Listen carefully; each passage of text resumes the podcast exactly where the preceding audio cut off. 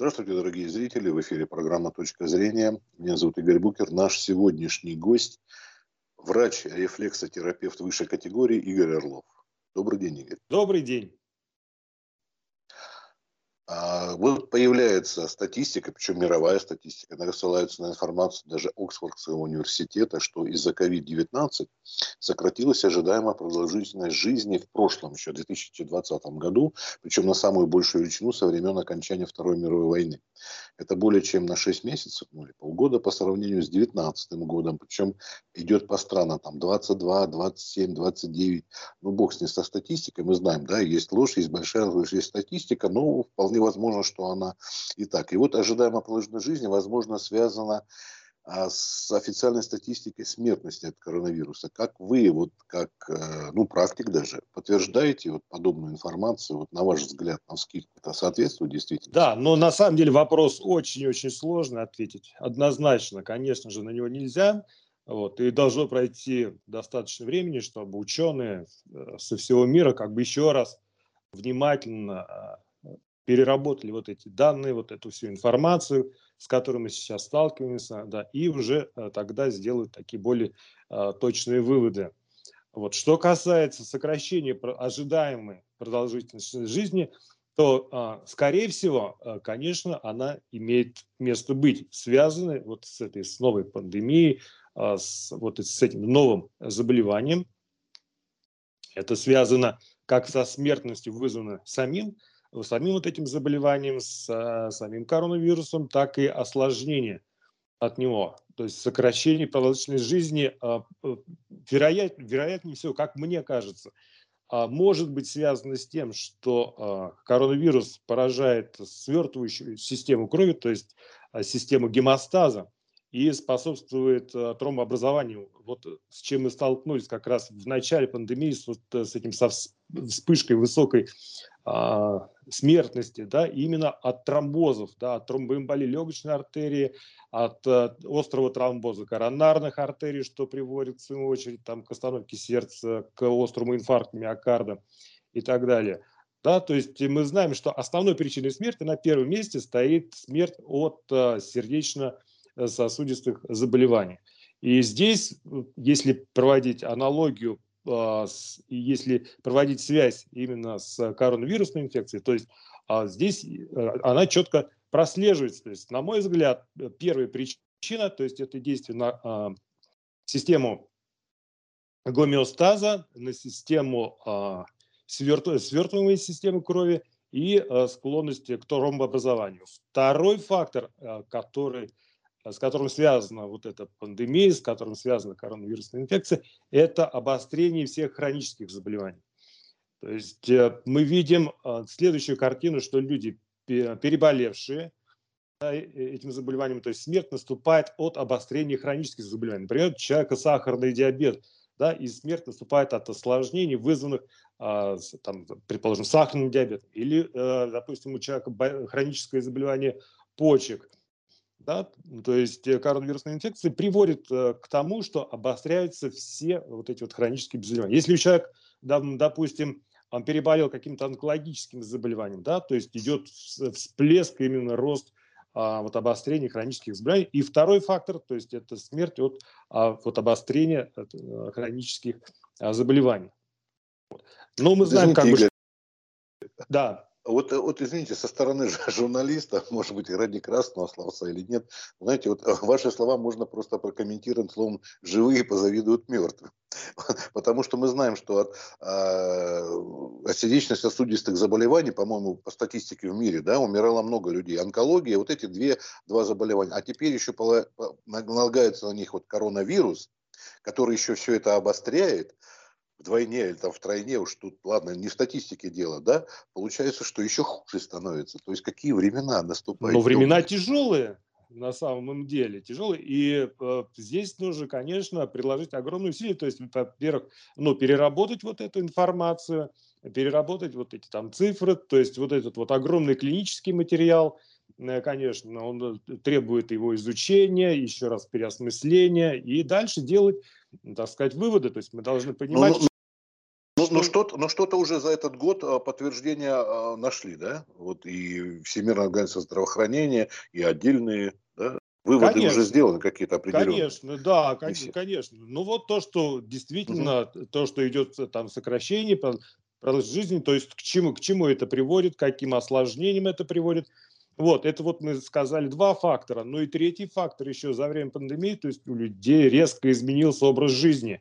То есть вот эти вот требования с пандемией, то есть вот требования сидеть э, там, скажем, дома, не ходить на работу, то есть еще на эмоциональный фон. Кроме того, что мы знаем, э, что э, коронавирус действует также на состояние нервной системы, центральной нервной системы, приводит к развитию там, бессонницы, различных там снижению эмоционального фона, обострению психических заболеваний.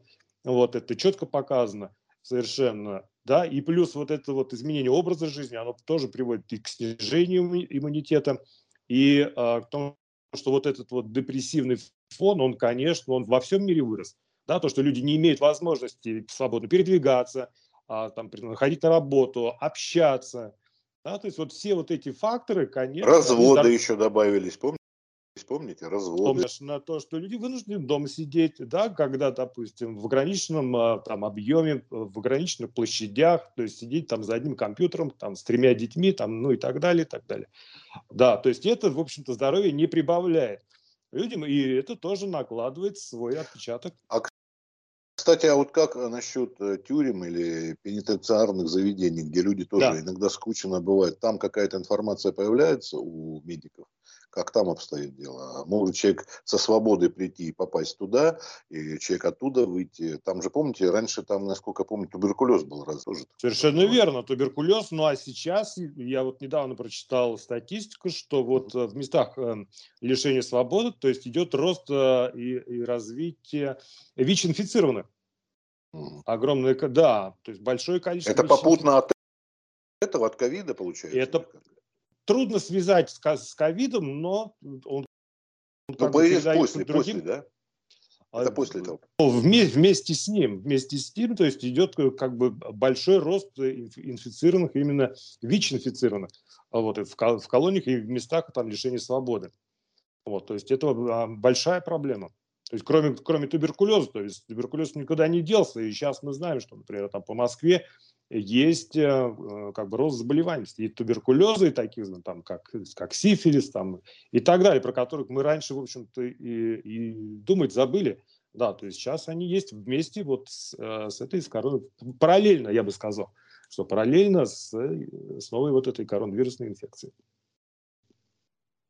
Ну, знаете, вот еще, опять же, как не у специалиста, но такое впечатление, у человека, который читал, допустим, ну, скажем, произведение Ремарка, да, они достаточно переведен на русский язык, довольно такой а, легкий, и там все герои болели чехоткой, условно. Вот был период, когда, да, многие помирали, даже наш, э, наш классик э, Антон Павлович Чехов, да, тоже умирает Конечно. в Германии, он тоже, вот, а, и вот сейчас, вот, э, как бы сказать, не то чтобы модное, это, конечно, не то слово, вот, но это как бы болезнь какого-то поколения, болезнь этого вот испанка появилась после первого. Вот сейчас это все проходит под эгидой коронавируса все-таки, да, все любые болезни, они как бы вот утоплены им, и во главе стоит коронавирус. Корона, она есть. Корона, она есть корона, да, то есть во главе пирамиды действительно, то есть мы как-то переключились вот на, на нее, и то есть перестали заниматься другими заболеваниями. То есть они как-то ушли вот на, на другой план.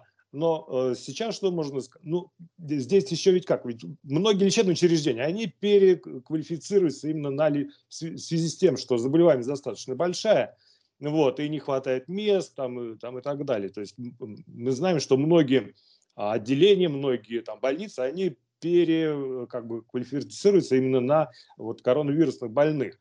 Вот. А другие болезни, они, в общем-то, никуда не делись. И сейчас мы столкнулись с тем, что люди, переболевшие коронавирусной инфекцией, то есть они обращаются, там, предположим, с осложнениями в виде там, невралгии, в виде той же, там, скажем, бессонницы, в виде заболеваний суставов очень много, а, там, скажем, судорожный синдром, да, снижение иммунитета, то есть расстройство дыхания, то есть у многих а, там наблюдается. Да? И сейчас как раз вот э, во всем мире идет скажем, кроме лечения от коронавирусной инфекции, да, то есть еще и э, здравоохранение занимается и реабилитацией уже, уже пере, лечение переболевших есть, что тоже, в общем-то, большая Вот вы проблема. как э, рефлексотерапевт, э, чем может помочь ваша, как скажет, наука или представителем которой вы являетесь? Вы именно рефлексотерапевт, не иммунолог. Вот да. как, э, как вы можете помочь, можно вкратце? Конечно.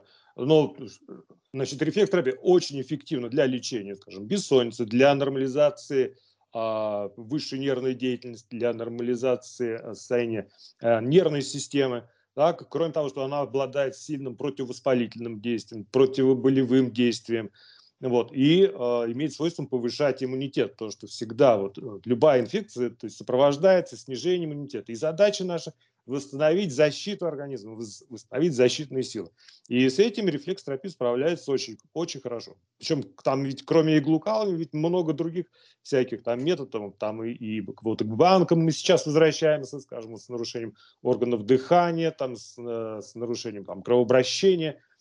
Так, то есть мы э, очень широко используем там различные методы.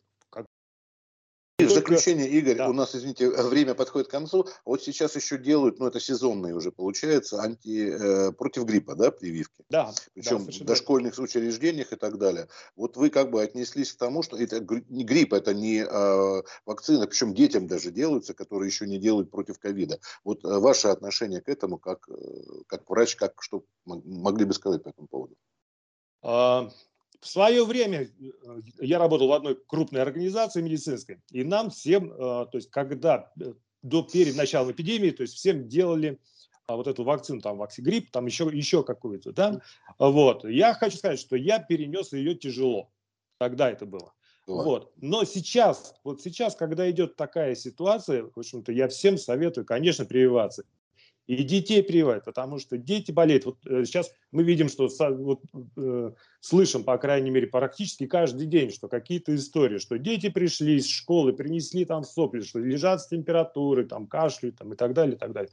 Поэтому, конечно, прививаться. Если здесь есть момент, то есть это как вот моя точка зрения, то есть все-таки прививаться нужно пораньше, то есть когда летом, то есть чтобы, мы, чтобы войти в осень уже, приви, уже привитым. Потому что осенью начинаются вот эти всякие легкие там респираторные инфекции, там сопли, кашель и так далее. То есть человек, ну, как правило, не всегда здоров. И повышается вот степень кон контактов с заболевшими людьми. Так вот, прививаться все-таки нужно желательно пораньше, то есть когда человек чувствует себя хорошо. Никогда у него какие-то там симптомы, не дай бог, появляются, тогда прививаться нельзя, потому что это может привести к обострению. Да, а прививаться нужно, когда человек чувствует себя более-менее здоров, что нет температуры, нет каких-то там респираторных там проявлений. Спасибо вот большое. Я думаю, что наши зрители учтут ваше мнение как специалиста. Вот. А я говорю, особенно сейчас. Ну, а, то, что уже раньше привиться у нас не получится задним числом. Вот. А потом, вы знаете, погода тоже везде разная. Вот наши синоптики говорят, что еще можно будет на солнышке погреться даже, когда будет тепло. Хотя сейчас в Подмосковье небо серое. Очень спасибо. хорошо, да. Да, спасибо да. вам. Да, и всего доброго, не болейте да. ни в коем случае. До здоровья и вам, вам тоже вашим хороших выходных, удачи. До новых Спасибо встреч. большое. До свидания. До свидания. До свидания. Всего доброго.